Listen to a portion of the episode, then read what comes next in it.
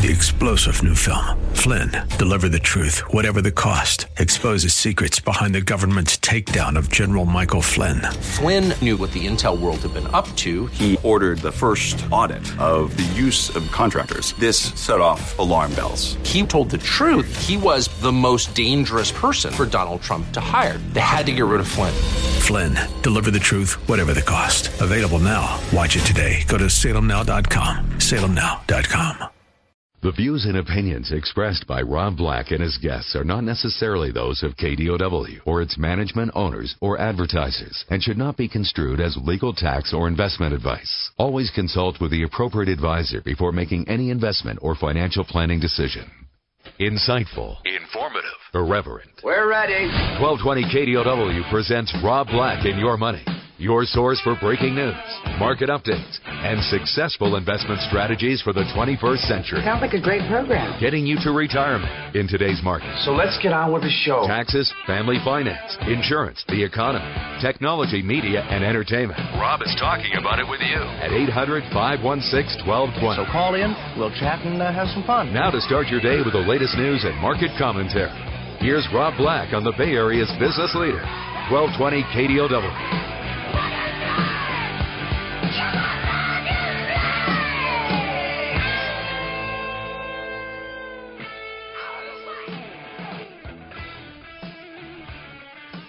Good morning and welcome in. Rob Black and your money. Talking investing. Talking doleros. Talking much, much, much more. It's a holiday shortened week where, quite honestly, I don't know why I'm here. Um, because I don't know if you're there.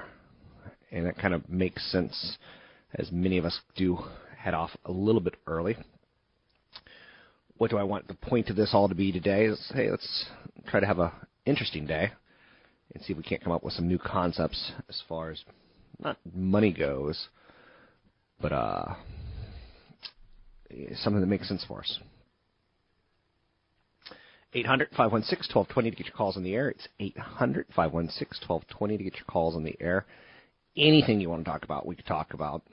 Today's a good day to do it uh, in large part because there's not a lot going on. So don't be shy today. Um, hmm, what do I want to throw out there for you?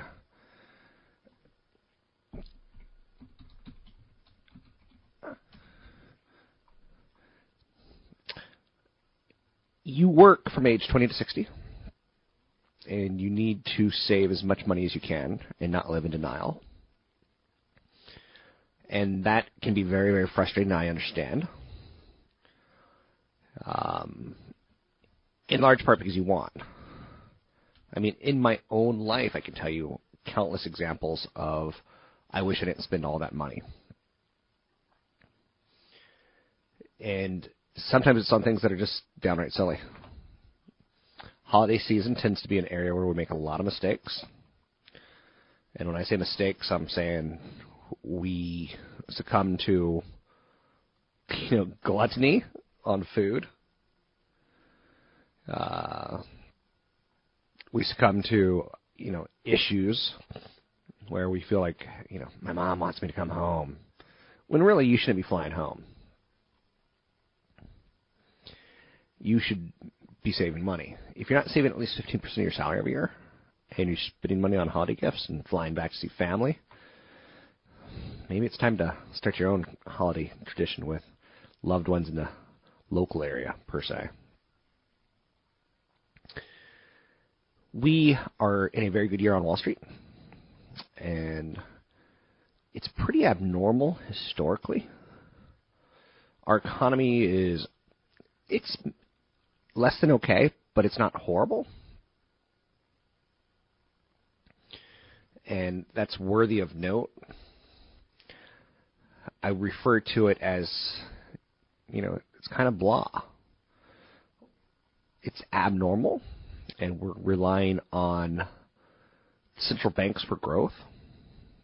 Dictionaries define growth or normal as regular, usual, healthy, natural, orderly, rational, so we're not normal. Um, we're below average economic growth, and our stock market's at all-time highs. Where do you think our stock market would be if we were rocking and rolling in economic growth? Crazy all-time highs is the answer. So we got that near zero interest rates, quantitative easing for six years. Um, it's something that defies explanation. If you were to sit down with the child and say, like, you know, hey, the stock market's hitting all-time highs, and you know, we're doing everything we can to keep our economy moving, you'd be like, wait, wait, those two don't add up. So it's something that we're going to deal with. I think it will be interesting as we move. And right now, there's some countries that are better than us, but for the size of our economy, we're the the best thing out there going.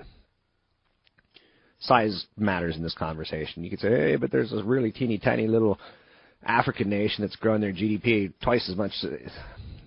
Yeah. And you could say, hey, China's growing their economy so fast, but that's so much government induced. So we're the kind of like the in world economies, we're the best house on the cheapest street. You know, it's not the best thing to be, but it's also not the worst to be. 800 516 1220 get your calls on the air. Um, Google's facing a breakup call. And a friend of mine sent me an email last week, and he's like, I'm thinking about selling some Apple, thinking about buying some energy. And I'm like, okay, fine. Nothing wrong with taking a profit. It could go higher for sure.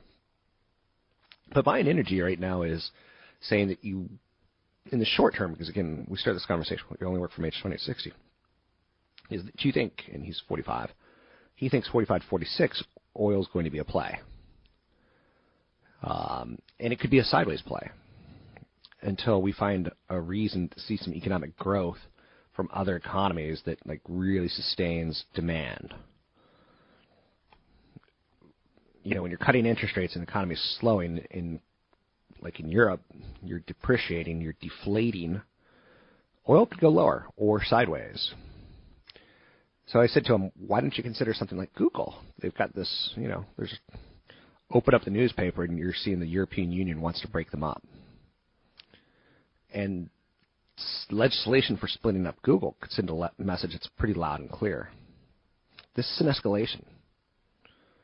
Google already grappling with privacy and competition issues, risks a EU headache as some lawmakers seek to follow a successful attack on bankers' bonuses from previous years with measures to break up the search giant. So there's some question about whether breaking up Google would actually happen. However, it you know, ultimately this argument indicates the depth and intensity of the critical antagonism and challenge that Google confronts. You know, local search companies want this to happen for sure. Attacking Google may be a little bit more difficult than going after executives on bonuses. Google has more than 90% of the search market in most European countries. It's being targeted by a group of parliamentarians who say the Commission should consider legislation if it can't wrap up a lengthy antitrust probe into the company. Unbundling engines from other commercial services should be considered. Um, it's kind of one thing that works well with getting votes and getting people happy is to go after the populists. So antitrust populism is at its highest right now. Um, oh, the banks ruined Wall Street. Oh, the banks are hurting the economy. Oh, the banks made a lot of money when people were losing money. Oh, the banks, and you go after them. Everyone agrees. Those dirty, evil banks that lend money to small businesses, that lend money so I can buy a car, those dirty, evil banks need to be punished. It's 130% true and it's not 130% true. It's it's one of the biggest flaws out there. Banks should take on their own risks and not be told what to do by the government. And then if they fail, they fail. Can banks get too big? You bet. That's a different question. They're not evil. Anyway, 800 516 1220 to get your calls on the air. It's 800 516 1220 to get your calls on the air. Anything you want to talk about, we could talk about. Money invested in more. I'm Rob Black, talking all things financial. We'll take a break here. Be right back. I wish you saw.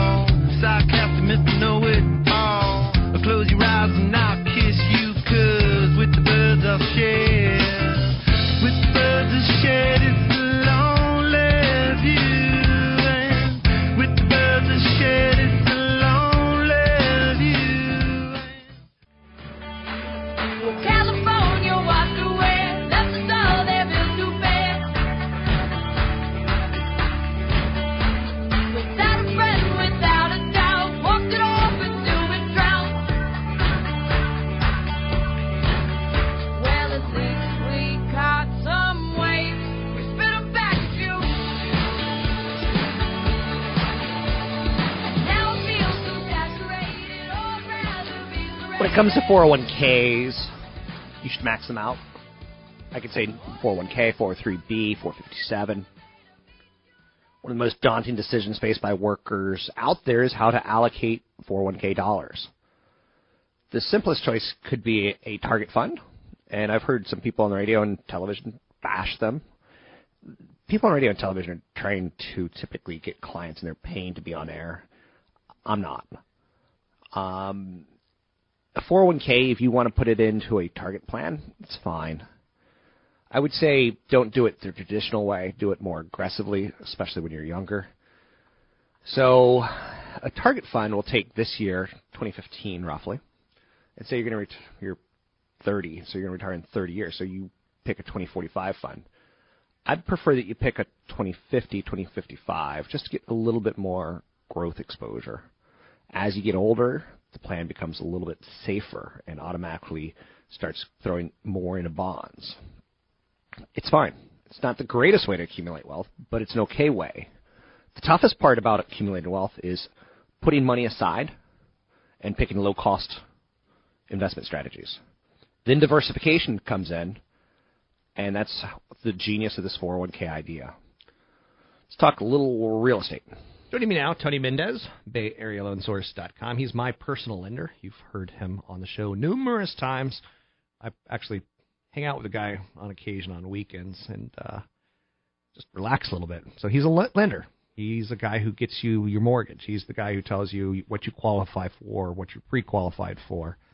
One of the more interesting angles that I hear him get frustrated over is when someone wants to put 20% down and the appraiser goes out and it's not quite 20%.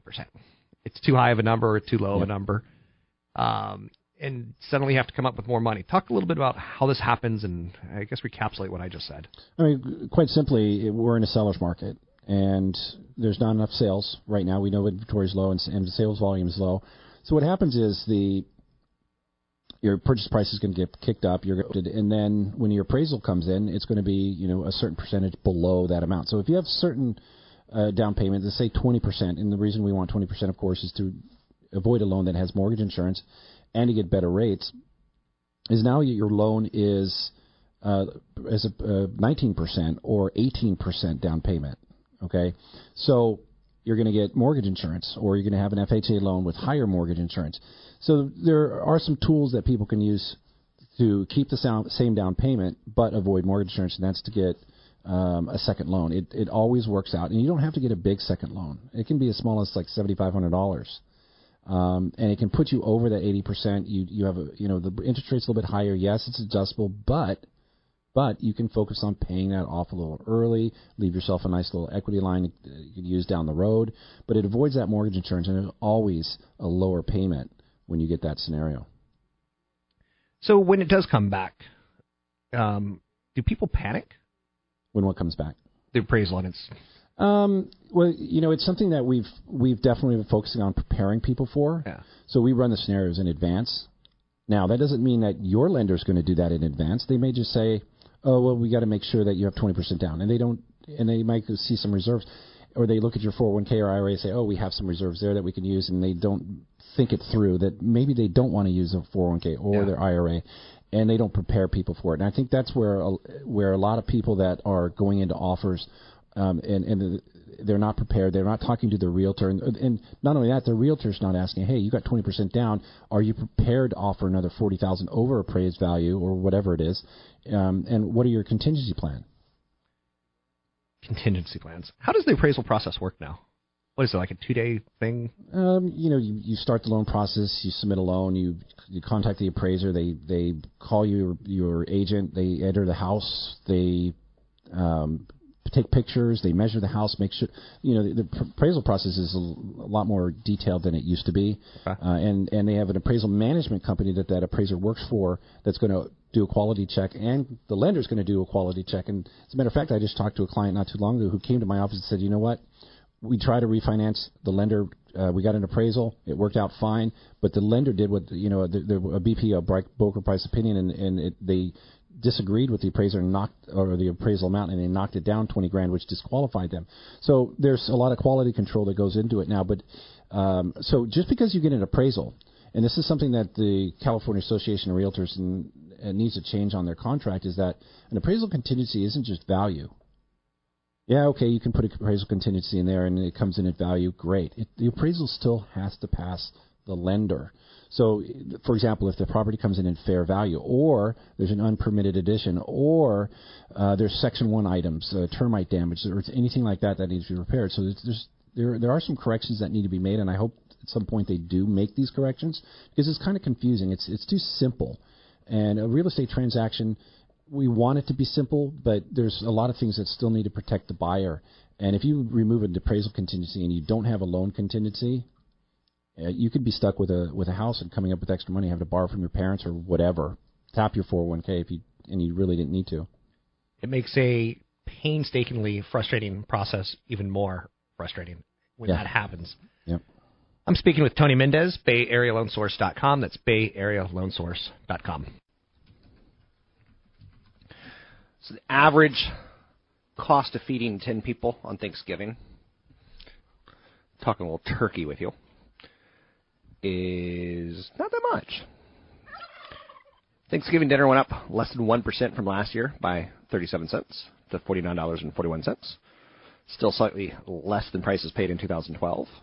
Ultimately, a drop in retail gas prices are helping consumers.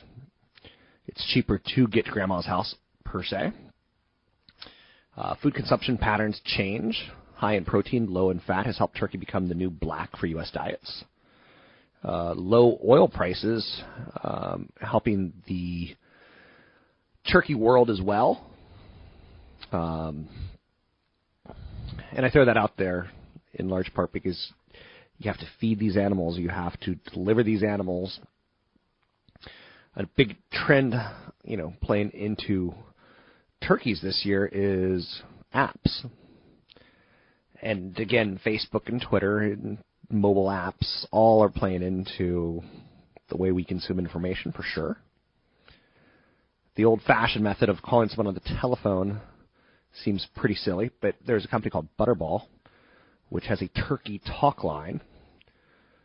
Um, and there's 50 turkey experts on hand to answer thousands of frenzied calls for Butterball. But millennials don't want that. Millennials want to go online or use use an app. So Butterball actually has a turkey app. I was freaked out because my father was the kind of guy who always carved the turkey. I was never the guy who watched. And then you join a family and like you have to be the guy who carves. Holy mackerel! I'm glad there was uh, YouTube for that, right? Carving ain't ain't exactly obvious when you see a big bird in front of you. I'm Rob Black, talking all things financial. I'm not a hipster. Take a break here. Be right back.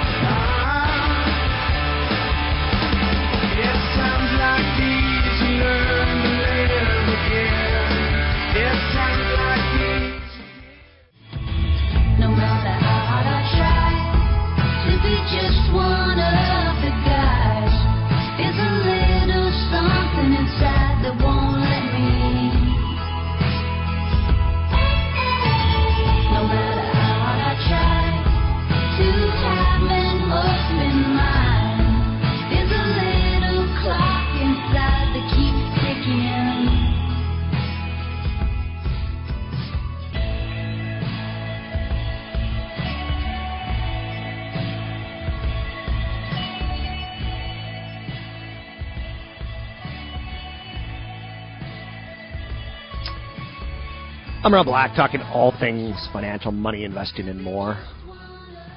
Don't be shy. Amazon.com is developing a ad-supported video network, and the service would be cheaper than Netflix. Amazon's reportedly planning to do an ad-supported media streaming service for music and videos. Um, this is according to the New York Post. The service would exist in addition to its $99 premium Prime membership subscription, which includes free two-day shipping. Um, an ad-supported video network. Okay. So, interesting.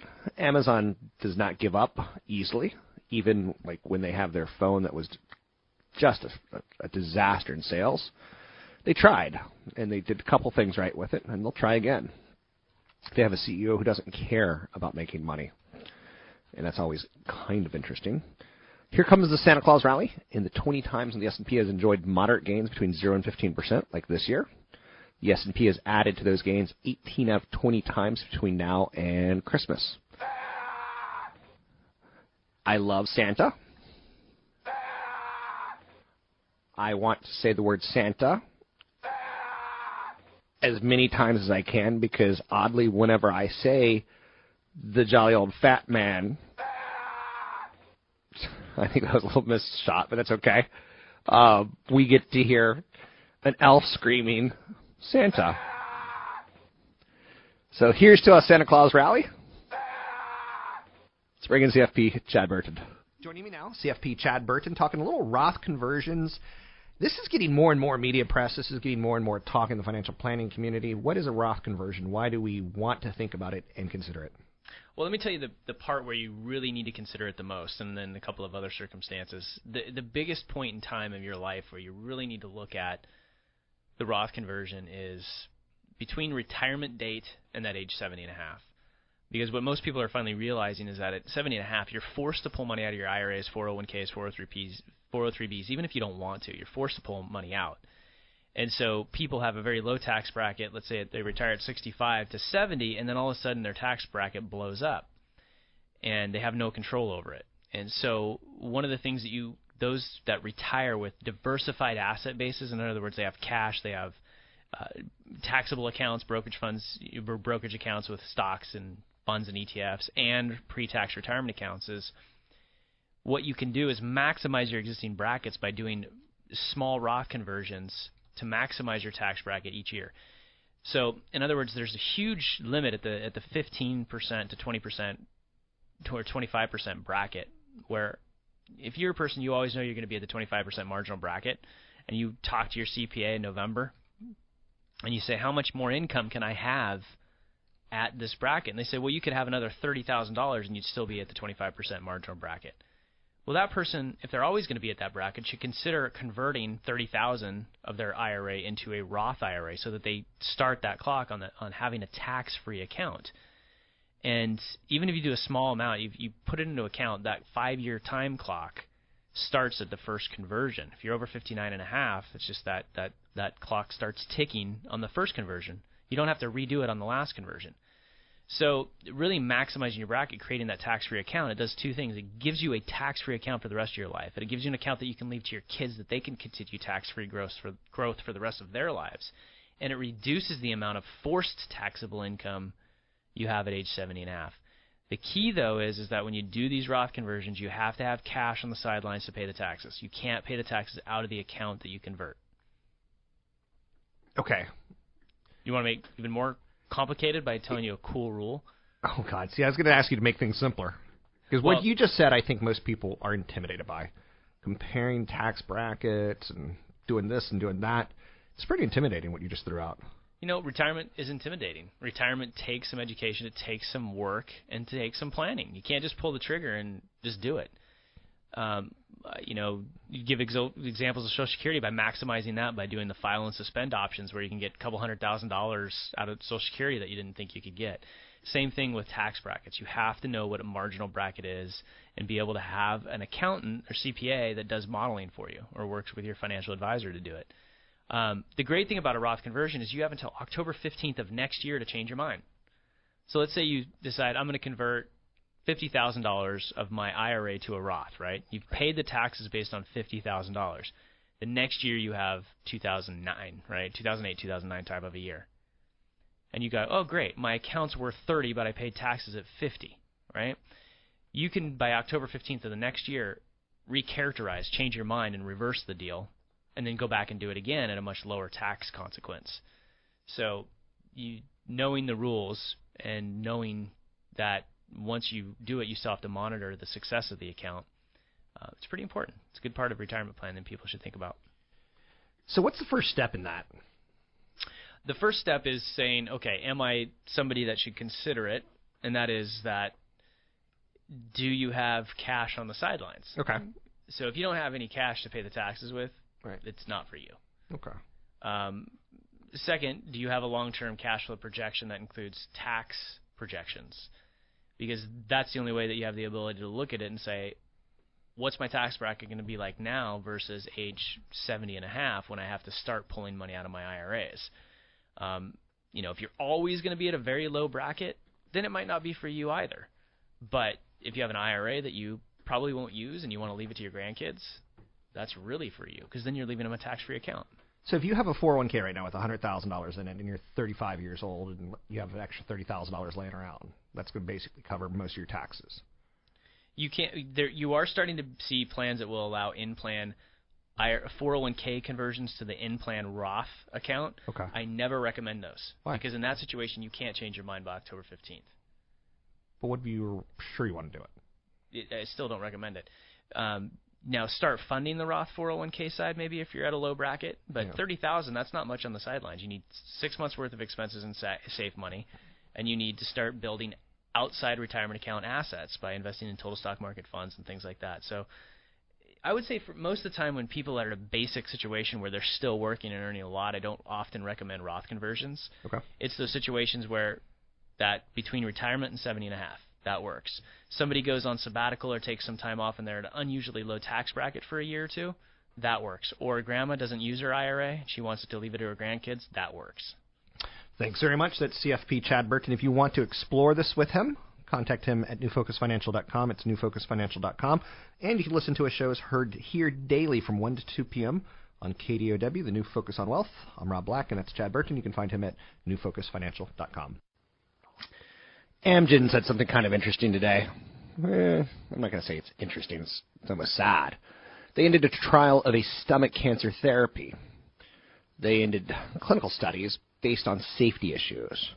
Now, Amgen's a biopharmaceutical company, and they said data monitoring committee found an increase in the number of deaths in patients using a combination of the experimental drug and chemotherapy compared with the arm that of people that received just the chemotherapy. So the drug didn't help. In fact, it probably hurt. Um, I bring it up not to focus completely on Amgen, but to say investing in biotech companies and pharmaceutical companies can be a pain in the butt at times. In Amgen's case, they don't have everything running on this stomach cancer trial. They've got enough product and enough diversification that this is going to hit them for sure, but it isn't going to crush them. Now, think if it's a smaller company or a mid-sized company, this would have been a fatal blow to the company. They had spent years and years and years developing research, fine-tuning, you know, formulations, and then out of nowhere, it just it doesn't work, right? Not out of nowhere, but you get through phase one trials, phase two trials, phase three trials. Again, I'm not saying Amgen should go lower because they're a really well diversified company. This would have been another feather in their hat. This would not have been their entire Thanksgiving meal. For a smaller company, it would have been monumentally bad news. And that's kind of the way you need to like understand like I love the story of like let's cure cancer. Let's do it. Let's fix erectile dysfunction. Let's do it. Let's grow hair on the back on the top of men's head. Let's let's do it. But if you're going to invest in that, know that none of those problems are, are automatically going to happen. As I get older, um, I've been pretty athletic my whole life. My bones get a little bit more achy. There's a couple years ago where um, Merck and Pfizer both came out with what are called COX-2 inhibitors, and these were you know, super aspirin essentially, and they weren't as clean and as effective.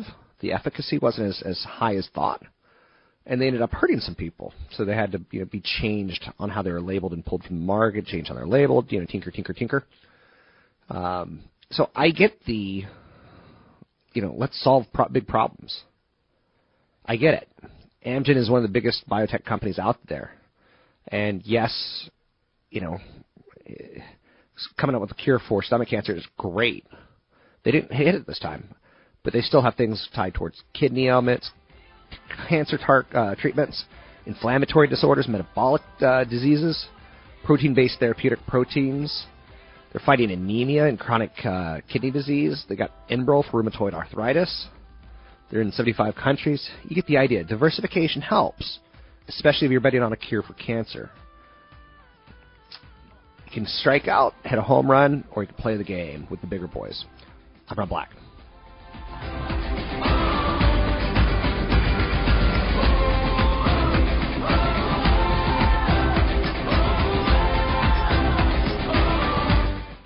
Well, home in New York with champagne and disco. Tapes from LA slash San Francisco. But actually, Oakland and Alameda. Your girl's in Berkeley with a communist leader.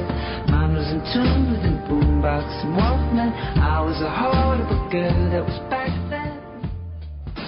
Your gloves are off, the wisdom teeth are out. What you on about? I feel it in my bones. I feel it in my bones. I'm Rob Black, talking all things financial, money, investing, and more. Thanks for listening to the show. Thanks for supporting the show. Tell friends about it.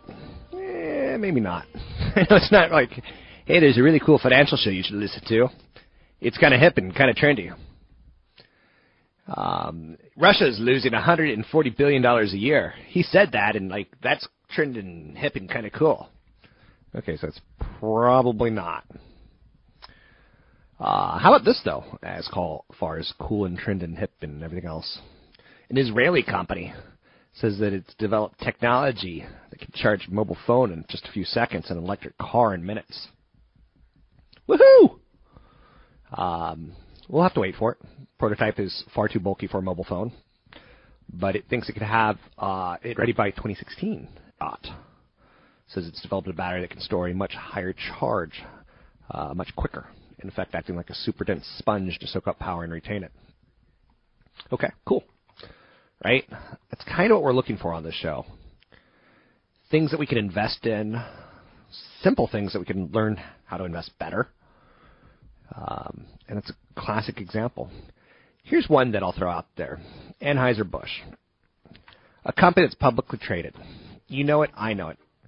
It's got a great ticker symbol, Bud.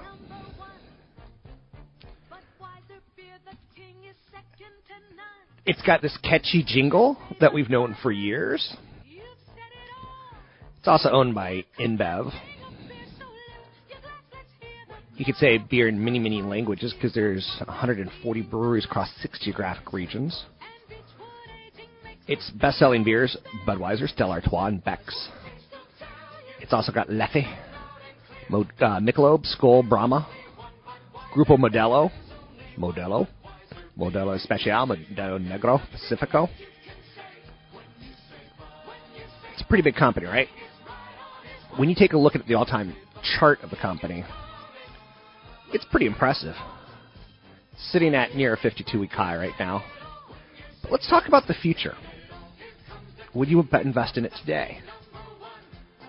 With all of the wonderful beers on tap out there, you know, whether it be something like Lagunitas Fusion 22 or Natty Greene's Buckshot, people under the age of 40, they don't want a Budweiser. They want a craft beer now.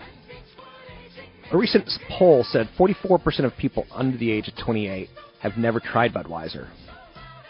I make a joke, and I laughingly joke about it, that I wouldn't wash my car with Coors beer. Or maybe I, I, the only time I ever use Coors is to wash my car, right? It's just watery beer to me. It's horrible. So, young drinkers aren't the reason Budweiser volumes have declined in the United States for the last 25 years, from its nearly 50 million barrel peak in 1988 to 16 million barrels last year. They've gone from 50 million barrels in a year down to 16 million in 12, 26 years, 25 years. Light beer, like its sister, Bud Light, have chipped away at Bud's share of the market for decades. Bud Light overtook it as number one selling beer in 2001. Coors Light displaced it as number two in 2011. Craft beers and flavored malts like InBev's Lime-A-Ritas have contributed 9% decline in shipments since then. So craft beers you would think is the culprit, but it's really not. It's the brand is lost interest with people. Companies decided that persuading 21 to 27 year olds to grab a bud is best chance to try to stop a free fall. So they're changing their business model. Boom, just like that. It will not trot out the traditional Budweiser Clydesdales for the holiday periods this year. The Super Bowl ads will feature something more current than last year's Fleetwood Mac, which it's fair to say Fleetwood Mac is a bunch of aging rockers. But they're so awesome, man! I saw them back in the 60s. I, okay, whatever. They probably weren't even around in the 60s for all I know.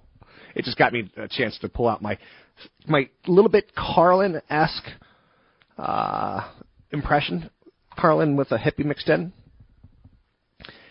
So, they're killing the, the Anheuser horses the Clydesdales. And like every Super Bowl, you're like, oh, look at the dog with the, the Clydesdales, or oh, look at the small Clydesdale who wants to grow up to be a big Clydesdale. But you're not drinking their beer. You're just enjoying their commercial. So they got to go after 20 somethings, and they got to go after them pretty hard. For 20 somethings, craft beer makes up 15% of out of home purchases, compared with about 10% for older generations but it's growing by two percentage points a year.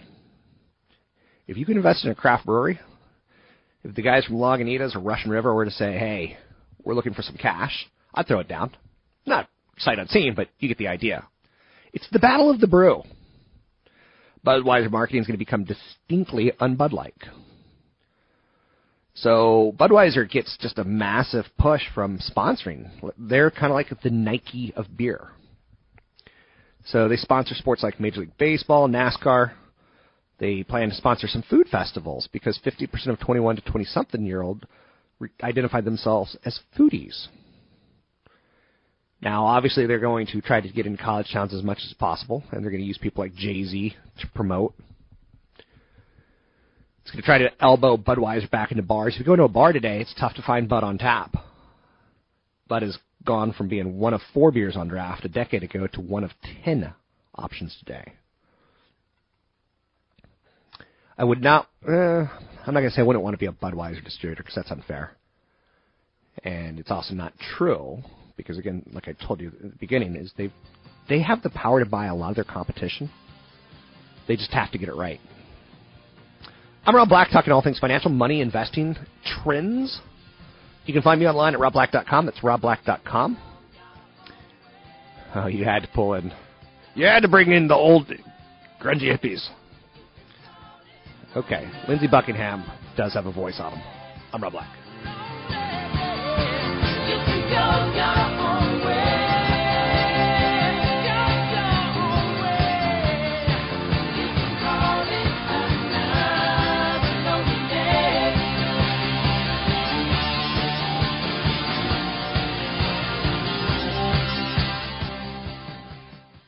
This station, its management, owners, or advertisers, and should not be construed as legal, tax, or investment advice. Always consult with the appropriate advisor before making any investment or financial planning decision. Insightful, informative, irreverent. We're ready. The Wall Street Business Network presents Rob Black and Your Money, your source for breaking news, market updates, and successful investment strategies for the 21st century. Sounds like a great program. Getting you to retirement in today's market. So let's get on with the show. Taxes, family finances, insurance, the economy, technology, media, and entertainment. Rob is talking about it with you at 800 516 1220. So call in, we'll chat and uh, have some fun. Now, to start your day with the latest news and market commentary, Here's Rob Black on the Wall Street Business Network.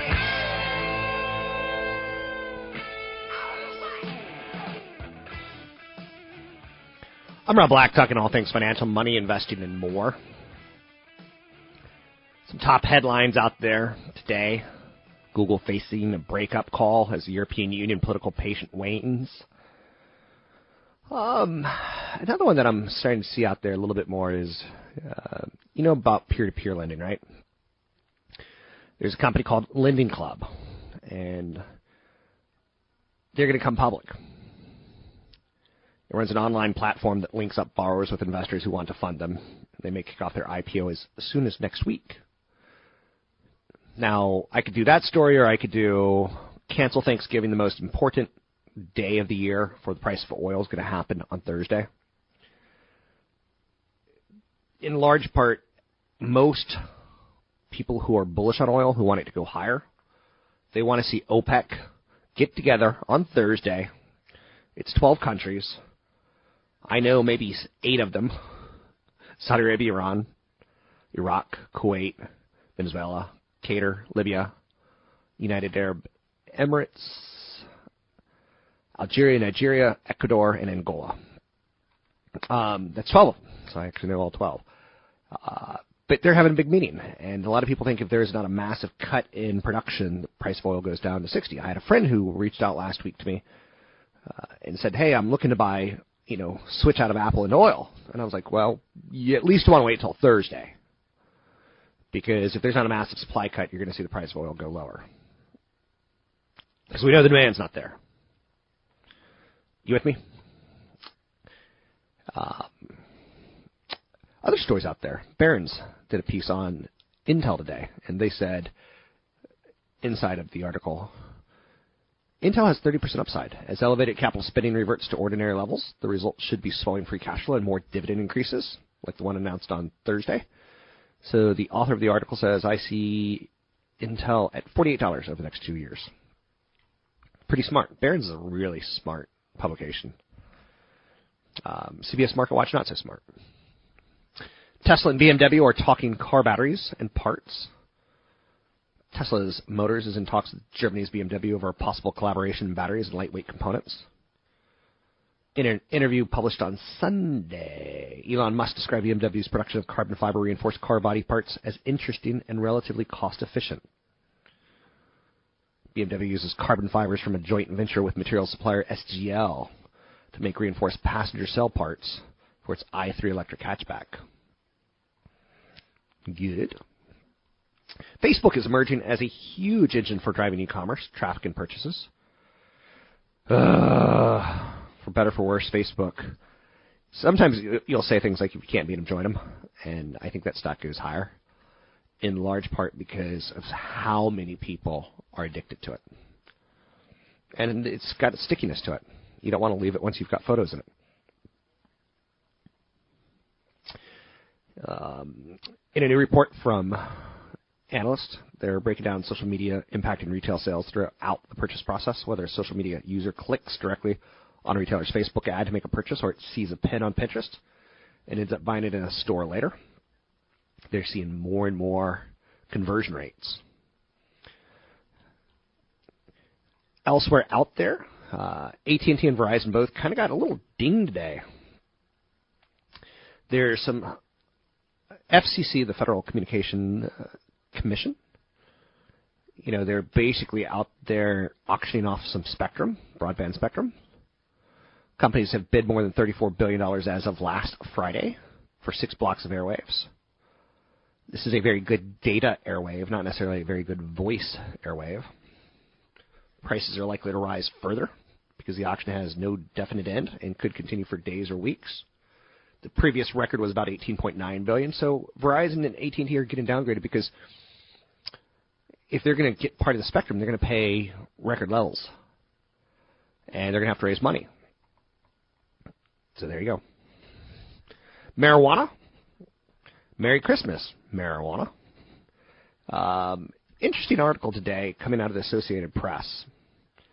And the recreational pot industry is courting holiday shoppers.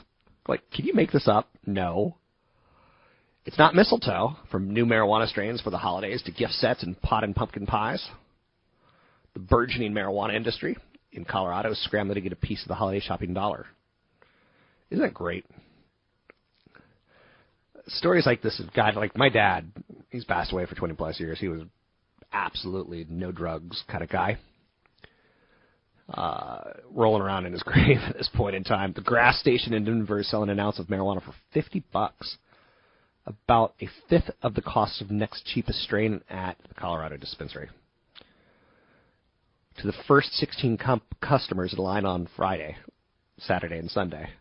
So in order to cash in on the whole Black Friday shopping weekend thing, they're got a massive discount.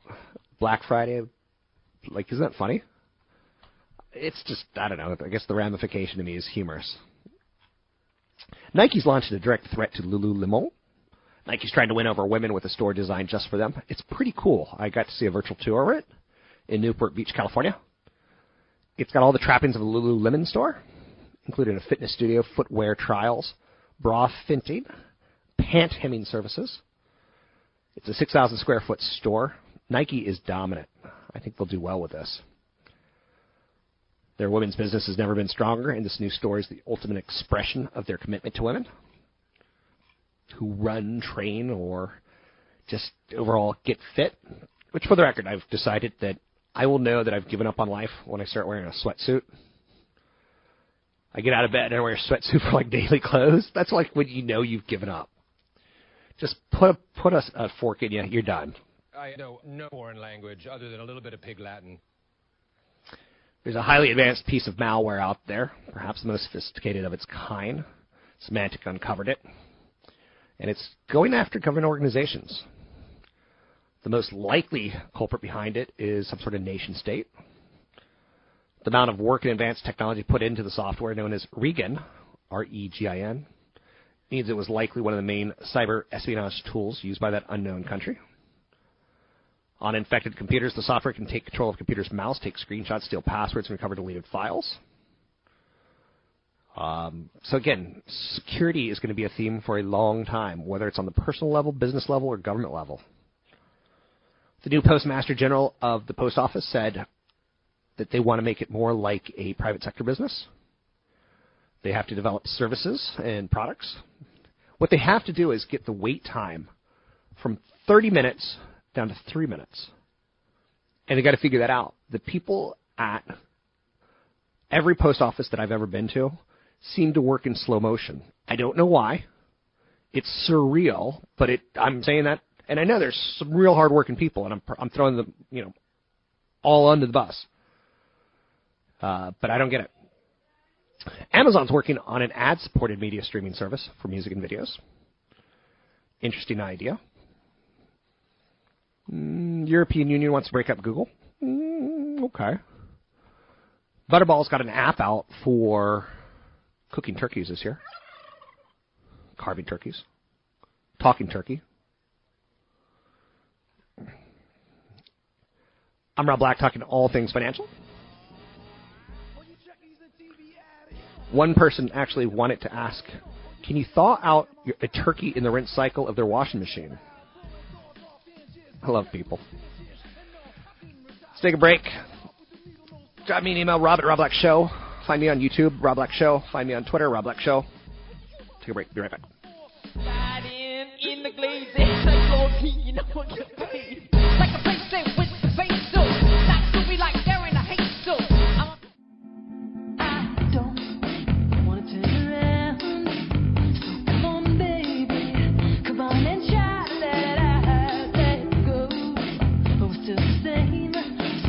So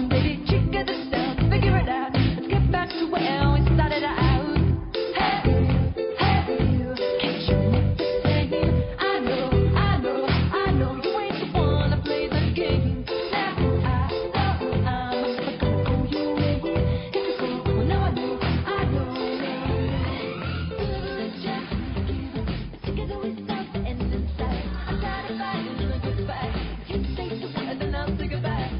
crack myself up sometimes. You know, I did a story on marijuana becoming a big push into Black Friday. in the states that have recently legalized marijuana. You can go into someone's house and go, "Hey, that's not mistletoe." Big sprig of marijuana hanging above someone's doorway. What do you do under that big clump of uh, herb? Um, with that said, I will try to sober up a little bit and not make myself laugh because it ain't funny. Let's uh, talk a little financial planning. Joining me now, CFP, Chad Burton. How are you, Mr. Burton? Great. So you recently bought a house. What was that process like? Um, well, the, it, was- so it was kind of a two-step process. I'm looking for like credit stories, down payment, realtors, those kind of things.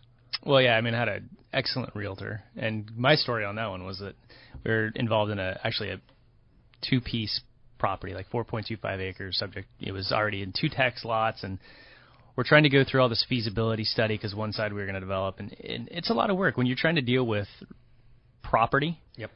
A lot of people think, oh, land always goes up, always goes up. Well, depending on where you are, you got to do wetland study, you got to do feasibility, and it usually costs somewhere between in the northwest where this piece was thirty-five thousand to ninety-five thousand per lot to develop. Okay. So to pencil that out with all the carrying costs and everything else, it's it's a chore and it's it's a process. And we were dealing with a seller that was kind of a old farmer boy, the weird side of libertarian. You know what I'm talking about? Like nobody from the county or the government can be on my property. Nice. Um, so it got to the point where he wouldn't let So the he, listen, he listens to Glenn Beck. I don't even know if he. I think he's probably Glenn Beck's probably too much of a sissy for this guy. I'm probably too much of a sissy for this guy, but go ahead. Oh man, it was it was frustrating. Um, so I ended up dropping the deal just because it was like, uh, it, just too much, and it, it got to the point: is this guy an idiot? Is he an ignorant moron, or is he hiding something? Okay. And when things don't feel right, and you feel pressured to close or make any financial decision, you know, by a certain time frame, or you're going to lose the deal, walk away. If anybody ever comes to you and offers you an investment that you know this is a great deal, but you have to do this today because it's not going to offer you, it's going to be gone. Which in the Bay Area is the exact opposite. If you can get that deal before anyone else can get that deal, you can do it now, you do no it. doubt, yeah. The the way that the does it have market does it have uh, cancer in it? We we don't care. We'll take it.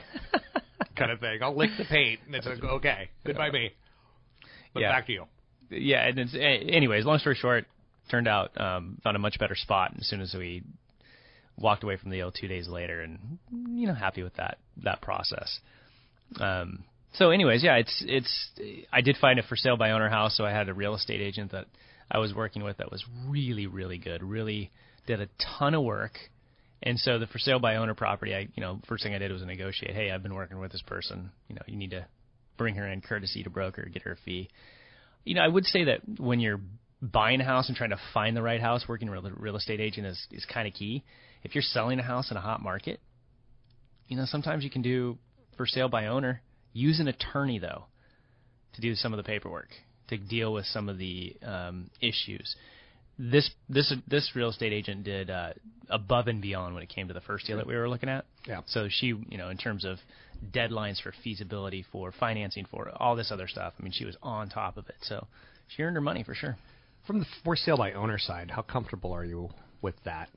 Well, I've done two homes for sale by owner in hot markets, um, and they worked out well. But I always had an attorney, so I still, you know, paid a couple thousand bucks in attorney's fees. But in that hot market where you knew what you could, you know, there's certain markets where you know, here's I'm going to put it at the top line price, and here's what I'm willing to take for it. Right. Um, and there's already a ton of traffic in the area. People are already looking. Uh, if you're in a tougher market, real estate agents typically will make their money, in my opinion, because you know they've they know how to market it. They know I- how I- to set it up in price. They know how to. You know what I've learned about real estate agents? It's that they know other real estate ag- agents who have buyers. Right. So like you, when I was looking for a home, I would look for a home for nine months, and my realtor got clued in on a house that was getting ready to be shown. She contacted me. She said, "Get your offer ready. Let's do it." We did it before it even showed. Yeah. You know, that was the goal of get it done before it even shows.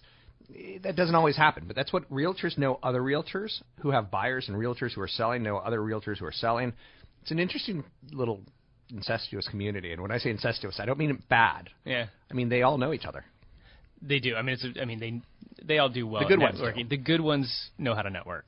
So, it, it, wh- where I messed up at one point was walking into a place where um, I went and asked to see the house myself. So I'm talking to the the listing agent, and then I brought my my agent in later, and that gets a little contentious on the commission on you know whose client this really is. Right. So if you're going to work with an agent, always call the agent to go see the house. Don't call the number on the house.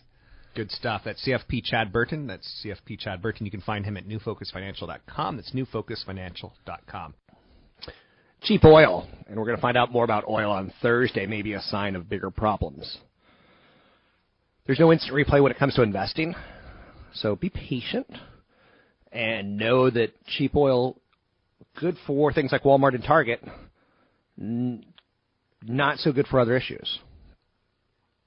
It's telling you that there's some demand issues out there.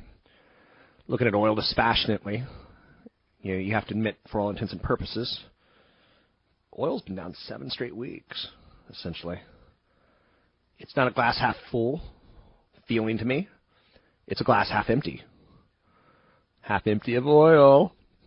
I drink oil down my belly, belly, belly. Okay, maybe not. Oh yeah, that was scotch down my belly, belly, belly. Um, so yeah, we saw this in the past before with cheaper oil um, and commodity price weakness. Huge, big time in 1997, 1998 in what was called the Asian crisis. Some people came up with a cute name, the Asian flu. Anyhow, um, this is Chinese oriented and not to me in any way, shape, or form tied to the U.S. 800 516 1220 to get your calls in the air. It's 800 516 1220 to get your calls on the air. Anything you want to talk about, we can talk about. The show, I think, better than most shows, uh, tries to get you involved, tries to get you thinking about issues. Uh, hopefully, there's some truth there. Um, 800 516 1220 to get your calls in the air. Don't be shy today. Drop me an email, rob at robblack.com. It's rob at robblack.com. Find me on Twitter, Rob Black Show, YouTube, Rob Black Show, or drop me an email, rob at robblackshow.com.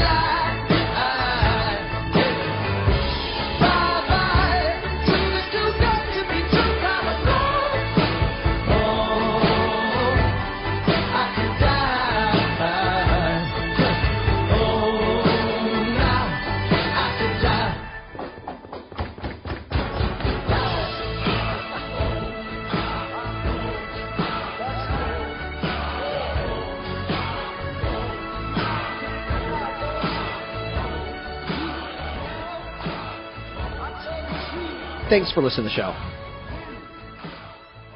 I'm Rob Black, talking all things financial, money, invested, and more. I do appreciate the effort it takes. The Hunger Games Mockingjay Part 1 had a bad opening, all things considered. It was the best opening for the year, $123 million, but it didn't do quite as well. Estimates were calling for 150 million. I know, big problem, huh? Um, Hunger Games Catching Fire, 158 million, so it underperformed the last one. Um, and the original Hunger Games pulled in 152 million. So, a little disappointment. Eh, What's why? Big Hero 6 is doing really well. Um, then there's competition with things like Interstellar. And it also just got downright bad reviews. If you start thinking of movies as product, you'll start understanding companies like Disney. But you'll also start understanding companies like Intel where Mockingjay cost seventy-eight million dollars. No, um, Mockingjay cost. We don't know how much it cost to make. Um, but most of these films are about 120, 130 million at this point in time. And how much rate of return will they get? And the Lionsgate's involved and issues along those lines. 800 516 1220 to get your calls on the air. It's 800 516 1220 to get your calls on the air. Anything you want to talk about, we can talk about money, investing, and more. Let's talk a little bit of real estate. Joining me now, mortgage lender Tony Mendez, BayAreaLoanSource.com. It's BayAreaLoanSource.com. One of the standards, or one of the rules, I guess, tied towards getting a mortgage now, is you have to be a qual- for it to be qualified. It can't be more than 43 percent of your debt to income ratio. Your Right. debt to income ratio can't be greater than 43 percent. What's that mean? So in January 10th, 2014, the part of the Dodd Frank imp- implementation was something called qualified mortgages. Basically, lenders uh, will get federal uh, legal protection against lawsuits if they follow the qualified mortgage rule ability to pay, repay rules. Um, part of this um, this new law, uh, so to speak, and um, and what it does is limits the borrower's ability to borrow over a certain amount of their debt. So that 43% basically represents all of your debt on a monthly basis. Okay, so if you make ten thousand dollars a month, you can spend 4,300 a month on all of your debt. It's interesting to note that when I was growing up, and I kind of hold these standards still to be fairly true, that you shouldn't spend more than 28 to 40 percent of your income on your housing. Right. Because taxes are going to take 15 to 20 percent of your income. S- Income tax is going to take another 10 percent. Social security tax is going to take three plus percent, or five percent. it all adds up, and then you're left with how much can you really afford? It's somewhere between 28 and 40 percent. 40 percent you're stretching yourself. 28 percent you probably have a little bit more wiggle room in case you get in trouble and lose a job. I like rules like this because people could start saying, okay, there's my budget. If my budget is hundred thousand dollars a year, I can only afford twenty eight to forty thousand. If that's what's coming in, that's what can go out towards housing. Right. That's the basic idea. Another one that I like, and you can tell me if this is true or not, is two and a half times your income is what you could afford in a house. So if you make hundred thousand dollars a year, you could afford two hundred fifty thousand dollars. It's the basic rule. Again, it doesn't take into cases low interest rates and some other scenarios, but I like it. Um, it shows people what you should be in, even though we all want a million dollar house. We don't all make four hundred thousand dollars a year. Right. So, and that's that 43% is the what they call the back end ratio, or all of your debt, and they do set limits on your front end ratio, which is just the new housing debt. And of course, they don't factor in things like eh, they use gross income on W two, so they don't factor in taxes and expenses of owning the house, maintenance, and so forth. So, and the lenders are, are are honoring this for the most part. There are ways you can go over the 43% if you have a strong credit package, like better credit score, a lot more equity. Oh, I have a strong credit lot, package. Uh, you know, a, a good income, so, solid job, and the type of property. There's, so you put the credit package together and you go higher. So lenders are able to go over it currently, but it, you know, it's it's all about you know looking at the future of why you want to own this house, and uh, you know, are you getting the good tax breaks? Is it working as far as you you know, uh, are you going to have a kid? Do you have college to pay for, and so on? Another rule that I kind of like, and you can tell me this: you get a good rate at twenty percent down, you get an okay rate at ten percent. Okay rate at ten percent, good rate at twenty percent, great rate at twenty five percent, really great rate at thirty percent. Is there some truth to that statement that the more you put down, the better rate you get? Absolutely. And again, it's part of your whole credit package, and equity and credit scores. Oh, my credit package is good. I knew you were going to say that. Finish your thought. Uh, it's all about your credit package, and equity is one of the, the, the better scenarios or the better factors that helps you get the lower rate and and uh, better pricing for that rate. Uh, not only that, better equity also helps you qualify for certain types of loans and certain types of properties. Uh, if it's an investment property, you want to put 25% down as opposed to 20. Uh, you get a huge t- uh, benefit in rate. But it's it's it's your whole package, and, and it also helps you avoid mortgage insurance. And it's not you can get a great rate, rate with FHA. As a matter of fact, better than you can get on the 25% down conventional. But you have mortgage insurance, so it's a way of avoiding mortgage insurance as well and getting a good rate of return on the money you're putting into your house and making it work for you to the best of the ability. I was reading a home equity line of credit document. Did you know that banks typically put in language that they can cancel it at any point in time? Absolutely. That has to be like shocking for some people because they don't expect that. They think I get a home equity line of credit. It's mine. I can do with it what I want, when I want, where I want, how I want. And you get a letter from the bank. There's no doubt that a lot of people back before 2007, 2008 did not read their note, Yeah. their adjustable arm note, and they don't even know how they work. So it's important that you do understand those the terminology. Tony Mendez does a show here on KDOW every Thursday evening from 6 to 7 p.m. Listen to it. You'll learn a lot about one of the most important financial decisions you'll make in your life. You can find Tony Mendez at BayAreaLoanSource.com. That's BayAreaLoanSource.com. I'm Rob Black, talking all things financial, money, investing, and more. 800 516 1220 to get your calls on the air. It's 800 516 1220 to get your calls on the air. Um, Lending Club's IPO is a, comp- is a company, Lending Club, and we're going to learn a lot about some of the risks and rewards. If Lending Club overreaches its IPO and it fares poorly, the market for other transactions in the industry could falter. If it fares well, it could unleash a wave of deals to follow. You know, in funding round last year, Lending Club was valued at more than double where Facebook trades based on price to last year's sales. The San Francisco-based company was a pioneer in peer-to-peer lending. Its primary products are unsecured three and five-year consumer loans for up to thirty-five thousand dollars. Potential borrowers come with the company's come to the company's site. They fill out some basic information. They say what they want the money for. If approved, approved lending club will assign them interest rate, investors can then choose which borrowers they want to fund. There's been a lot of growth in this area. Uh, without any direct comparisons, though, it's tough to say what they're worth. You would probably want to value them similarly to like a LinkedIn, Facebook, or Twitter. You know, to compare multiples with Lending Club because of the similar growth rates. The bankers are going to try and push Lending Club to compare themselves to the companies that make it look a little bit more attractive. So, a company like Morgan Stanley and Goldman Sachs is going to bring public a company like Lending Club. And what's fascinating about that is that's their competition.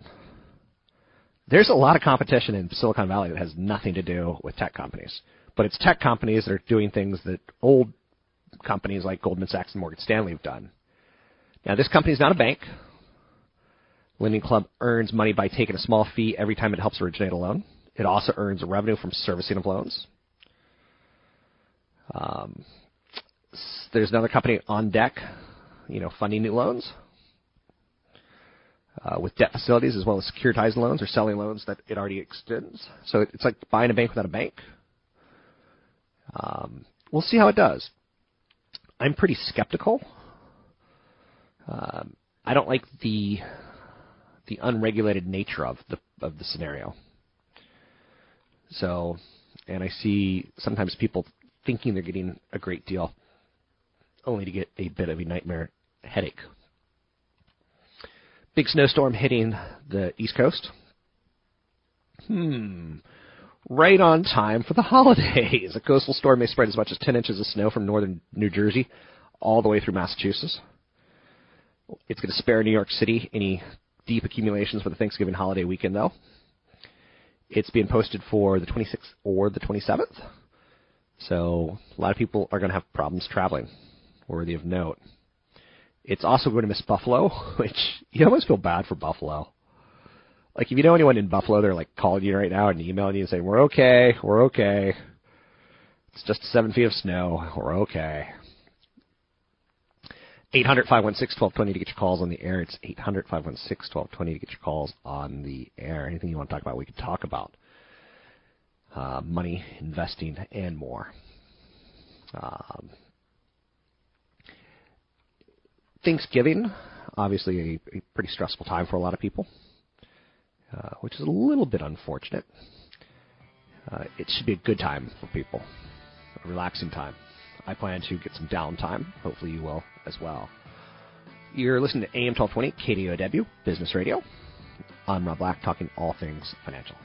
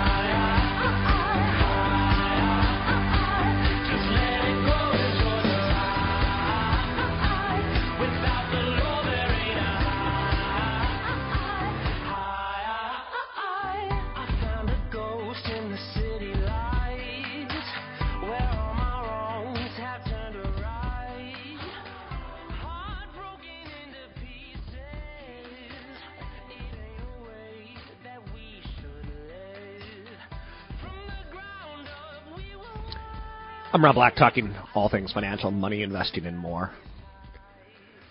Last winter, we had a lot of cold, and it affected spending. It affected economy, as large as the United States. Today, that played into some weaker economic data, which created an opportunity, in my opinion, to get in on the market. This has been a good year, not a great year. Very good. Not great. Last year was a great year. We won't go up every year. Um, it's worthy of note. And I like to use weakness as buying opportunities because I think we'll go up. Shoot, if I'm retiring in 20 years, maybe 14 out of the next 20 years, if we stay with a historical precedent. Someone say, but look how low interest rates are, and we're not at his, you know normal precedents. KeyCorp and financial and PNC Financial today gain in advance of um, just financial companies doing well. End of the year tends to be positive, especially when we've had average years. The Santa Claus rally seems to show up 18 out of 20 years when we're in that average range of returns. Best Buy today jumped uh, before the start of the holiday shopping season. Today actually is the best day to do your holiday shopping. This is the day where you get massive deals. Verizon tumbled 2.2% after Citigroup lowered its rating on the stock. They, as well as AT&T, are part of a bidding on a spectrum from the FCC right now that's going to go for a lot of money. A lot of people are worried, and rightfully so, uh, that this is going to create, you know, a scenario where they have to borrow money in order to service, you know, this new spectrum that they're buying. It's really good for data. And as they borrow money to service the spectrum that they win, they're eventually going to send prices higher on you and me for our phone bills, is my assumption. So last week, Mario Draghi, you know, tried to address inflation in Europe. We're seeing the Chinese central banks, you know, lowering lending rates. So there's some stimulus out there, uh, monetarily speaking. Equity valuations are pretty high. They're the highest since the end of 2009. So, end of 2009, there was this, you know, scenario where the S&P 500 traded at 17.2 times projected earnings, up from a multiple of 15.5. So the stock market is really moving quite far without it needs more earnings and more job growth in order to continue this kind of movement. The S&P 500 has closed above its five-day moving average for 26 consecutive trading sessions. So we're overbought. I would personally like to see more of a pullback, um, just to get some of the weaker hands out of the market. The National Retail Federation predicts retail sales will rise 4.1% this season, more than the 2.9% average over the past 10 years. And that's why Best Buy is doing well today. Your calls in the air, it's 800 516 1220. It's 800 516 1220. Anything that you want to talk about, we can talk about. Um, uh, one, I think, note I'll be in today, tomorrow, Wednesday. Um, and I'll try to put together real good shows tomorrow and Wednesday for you because I know you're starting to think elsewhere. So I'll try to woo you in. Anything you want me to talk about, drop me email, rob at robblackshow.com. There's not a lot of economic data out there today. It's a holiday shortened week. It's going to feature a rash of data in the next two days, including the second estimate for third quarter GDP, which doesn't really mean much because it happened, you know, April, May, June. It's past performance. But we'll get durable good orders for the month of October, which will be nice. The focal point this week's going to be on Thursday's OPEC meeting, while we're preparing our meals and getting fat, I don't do just a turkey. I do a turkey and a ham because it is a day of feasting. A lot of people will be preparing Black Friday strategies. Reasonable arguments on either side of the OPEC production debate. So look for some volatility. And if they don't cut production, look for oil to trend to $60 a barrel.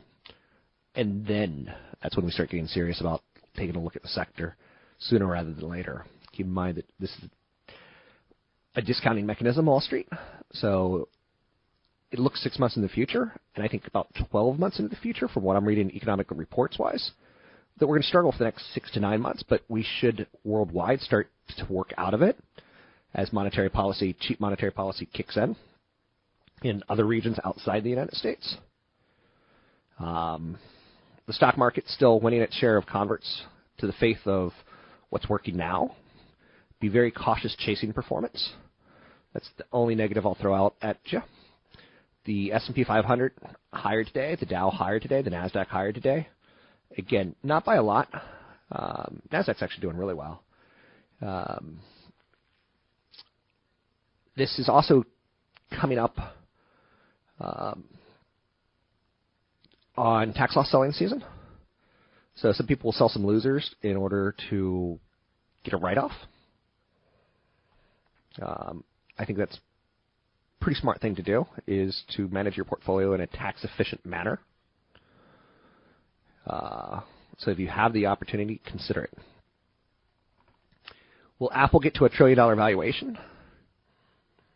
That's probably a question for next year. So forget Dow 20,000, Nasdaq 5,000. Apple's got a 674 billion dollar market cap. Um, some people want them to get that high. Ugh. Anyhow, we'll talk about that and more. I'm Rob Black, talking all things financial, money, investing. You can find me online at robblack.com. It's robblack.com.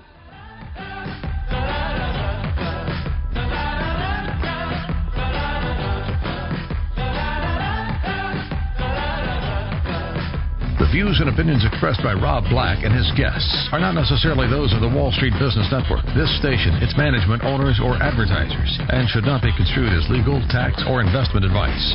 Always consult with the appropriate advisor before making any investment or financial planning decision. Three star general Michael J. Flynn, head of the Pentagon Intelligence Agency, knew all the government's dirty secrets. He was one of the most respected generals in the military. Flynn knew what the intel world had been up to. He understood its funding. He ordered the first audit of the use of contractors. This set off alarm bells.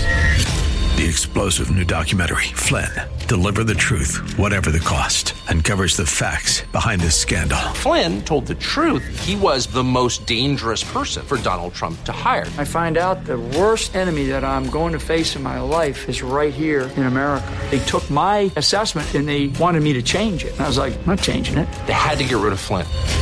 With in depth interviews, archival footage, and never before seen personal records of the man behind the headlines. I just felt like I was drowning. Flynn, deliver the truth, whatever the cost. Available now. Watch it today. Go to salemnow.com. Salemnow.com.